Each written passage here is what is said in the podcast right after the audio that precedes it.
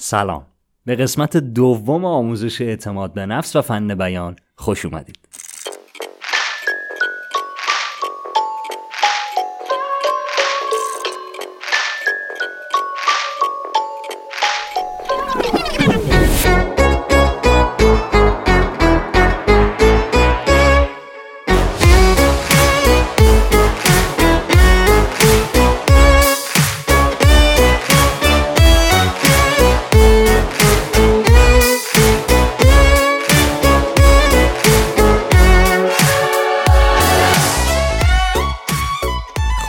خوشحالم که به قسمت دوم آموزش فن بیان و اعتماد به نفس رسیدید. من بهامین دادرس هستم همراه و مربی شما توی این مسیر جذابی که با هم داریم. توی این قسمت می‌خوایم یه مقدار ساختار مغز رو با هم بررسی کنیم که هم برای فن بیانتون خوبه هم برای اعتماد به نفستون خوبه هم برای سخنرانیتون خوبه هم برای هر استرس و استراب و کارهای جدید و نوعی که می‌خواین انجام بدید خوبه و می‌تونه بهتون کمک بکنه. مثلا من وقتی می‌خوام برای یک جمع 500 نفره صحبت بکنم حالا اگه 500 نفره رو ندیدید 50 نفره 20 نفره یک کلاس 30 نفره چرا لرزش تو وجودم میفته؟ چرا دست و پام میلرزه؟ چرا به این نتیجه می‌رسم که این کار انجام ندم؟ چرا یواشکی میرم به استاد میگم آبی خیال شو. مثلا من بیمونم آخر آخرین نفر آخر کلاس. چرا این اتفاق میفته؟ یا مثلا زمانی که شما می‌خواین یه صحبتی داشته باشید با فرد خاصی چرا استراب می‌گیرم؟ چرا جملات یادم میره؟ اینا, اینا از کجا شروع میشه؟ ما اگر مغز رو بشناسیم عزیزان ما اگر مغز رو بشناسیم تمومه. خیلی از مشکلاتمون حله. دقیقا مثل میمونه که یه راننده ای قبل از اینکه به خودش شک کنه که نکنه من راننده بدیم نکنه من مثلا خوب نمی‌تونم رانندگی کنم. قبل از اینکه به رانندگی خودش شک بکنه ماشین رو چک می‌کنه. میگه نکنه لاستیک پنچره نکنه مثلا ترمز مشکل داره گاز مشکل داره موتور مشکل داره. شما اگه مغز رو بشناسید همینقدر جذاب بازی همینقدر راحت میشید. تکلیفتون خودتون مشخص میشه. چون من تو قسمت های قبلی هم گفتم دیگه که اگر شما استرستون رو نتونین کنترل بکنین و اون استراب رو نتونین کنترل بکنین و نشناسیدش مثلا بازی رو اشتباه فهمیدید. الان شما تو این قسمت من تمام تلاشم برای اینه که بهتون بگم مثلا پشت پرده قضیه چیه. ما تو این قسمت میریم سراغ مغز و سه حالتی از مغز رو با هم بررسی می‌کنیم. ببینید اصلی ترین وظیفه مغز بقای ماست. تمام. یعنی مغز تمام تلاشش رو باید بکنه که ما زنده بمونیم. اینکه ما موفق بشیم به خواسته هامون برسیم به دختر رویاهامون به مرد رویاهامون نمی‌دونم به اون ماشین به این خون اصلا اینا وظیفه مغز نیست. اصلی ترین وظیفه مغز زنده نگه داشتن. حالا انسان تو شرایط مختلف تو جاهای مختلف ممکنه واکنش های مختلفی توسط مغزش اتفاق بیفته. مثلا بیایید برگردیم به هزاران سال قبل. هزاران سال قبل ما که انسان اولیه‌ای بود. وقتی یه شیری پلنگی گرگی به قارش حمله می‌کرد اون سه تا نکته که می‌خوام بهتون بگم اینجاست.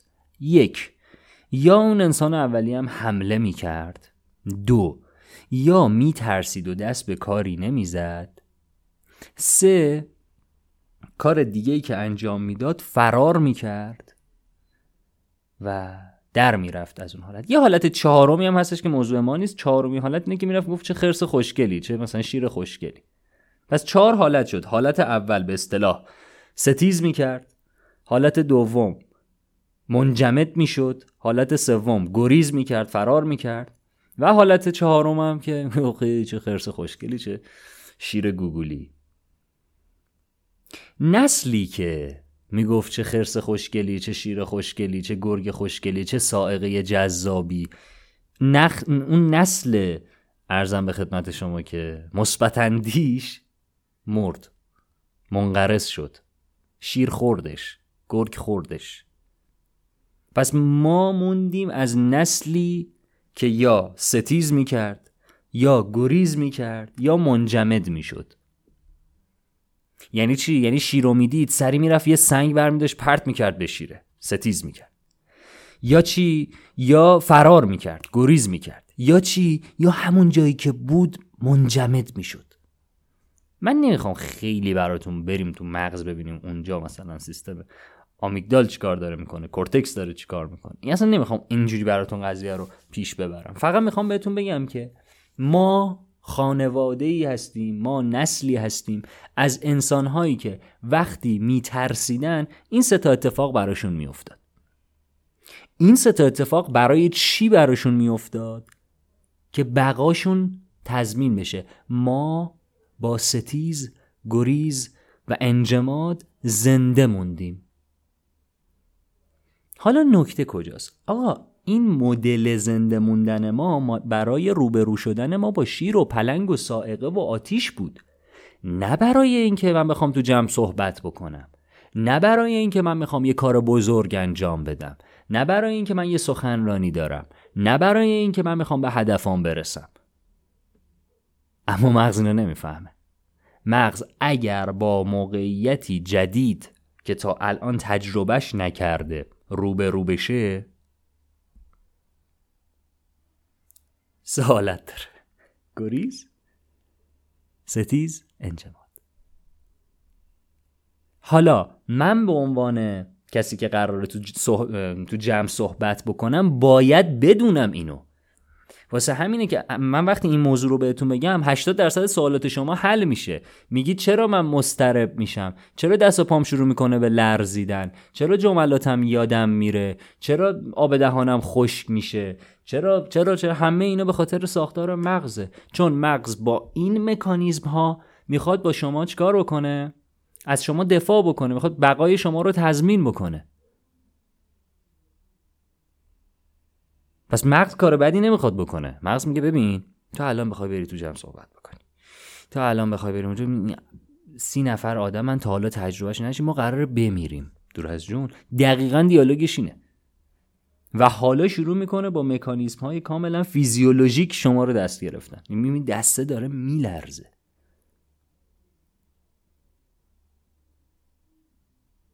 این قسمت تمام انرژی که من می‌خوام بذارم روی این هستش که شما بدونید وقتی کاری رو برای اولین بار می‌خواید انجام بدید مغز شما سه تا حالت داره. بچه اینا رو اگر بدونید عزیزان بزرگواران دوستان اگر اینا رو بدونید اصلا هدف به هدف رسیدن براتون میشه یه جوک. قشنگ می‌فهمی.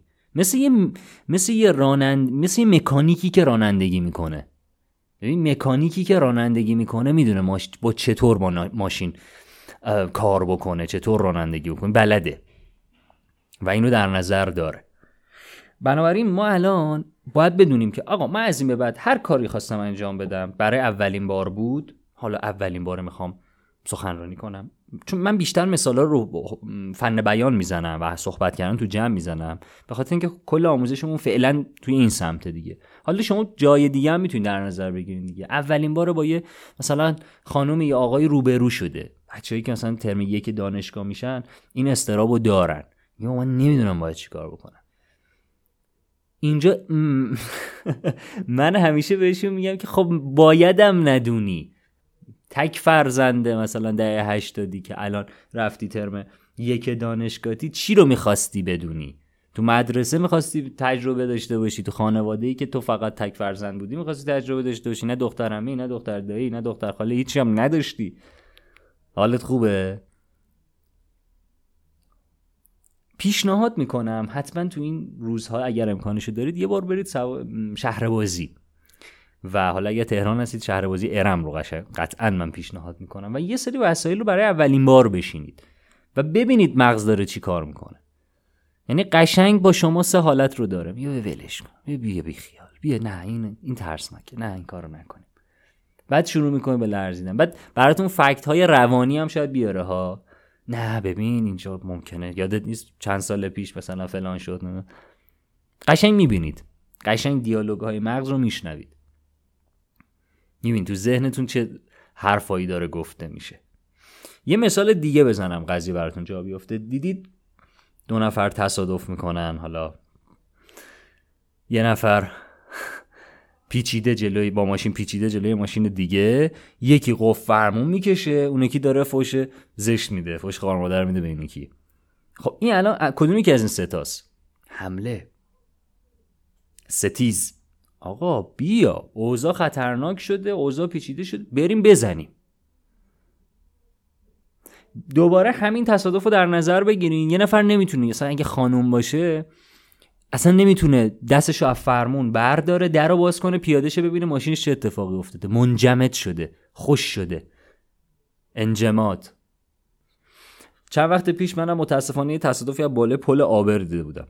یه 206 زده بود به توسان. بعد فکر کنم به این نتیجه رسیده که خسارات خیلی زیادی رو باید بده. اتوبان رو برگشت.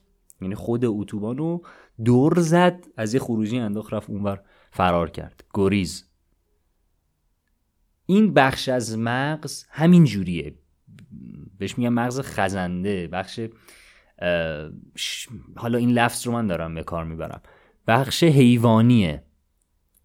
یعنی دقیقا مثل یه حیوانی که تو شرایط بد قرار می‌گیره یه شیری یه پلنگ یه تابوسی که تو شرایط بد قرار می‌گیره یهو پنجه می‌کشه ما یه بخشی از مغزمون اونجاست. این شکلیه. بقای ما دست اونه. اونجا نباید باشینه دو دو تا چهار تا کنه بشینه بررسی کنه. خب آیا این کار رو انجام بدیم؟ اینم جذابیت خلقته ها. ما تصمیم گیریمون با یه بخش دیگه ای از مغزمونه. مغز بالایی حالا. این این این قسمت بهش میگم مغز پایینی. ما تصمیم گیری همون دست مغز بالاییه. سیستم کورتکسه. اینکه آقا من تحلیل کنم تجزیه کنم این کار انجام بدم ندم. سیاست داشته باشم نداشته باشم این مال اونجاست.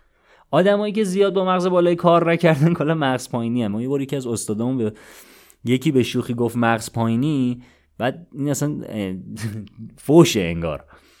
که بابا شما نباید اینجوری تصمیم بگیرید. اما شدنی نیست سخته.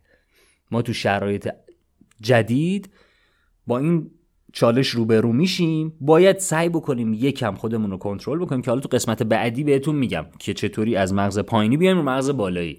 به جایی که ستیز و گریز و انجماد داشته باشیم چی کار بکنیم که سریعا برگردیم به سیستم منطقی بتونیم یه تصمیم عاقلانه بگیریم و مسیرمون رو پیش ببریم. این این جلسه خیلی جلسه استراتژیک و مهم و کاربردی و راهبردیه. چون ما خیلی قسمت ها رو فلشبک می‌زنیم به این قسمت. که ببین یادته گفته بودی مغز چطوری کار می‌کنه؟ ببین الان که می‌خوای سخنرانی کنی الان چالشت این ستاست یه مثال دیگه هم بزنم. دیدید بعضی از آدم ها با آدم های جدیدی روبرو میشن؟ حالا یا تو فضای دانشگاهیشونه یا تو هر جای دیگه ای سه حالت اتفاق میفته یا شروع می‌کنن به توهین کردن؟ از طرف خوشش میاد ولی توهین می‌کنه مسخره می‌کنن دست دست می‌گیرن. یا هیچی نمیگن. مثلا میبینتش هیچی نمیگه. یا اصلا نمی‌خوام باش صحبت بکنن این دقیقا تو آدم ها هم هست. وقتی یه آدم جدیدی رو می‌بینن که ولش کن میره یا هیچ کلامی ازش خارج نمیشه یه شروع می‌کنه به اذیت کردنش. این باز همون ستیز گریز و انجماد. خیلی خب فکر می‌کنم برای این قسمت کافی باشه و اون چیزی که می‌خواستم در مورد مغز بدونم مغز بهتون بگم رو بهتون گفتم و تا همین حد حداقل برای کارهایی که ما می‌خوایم انجام بدیم به نظر من کفایت می‌کنه.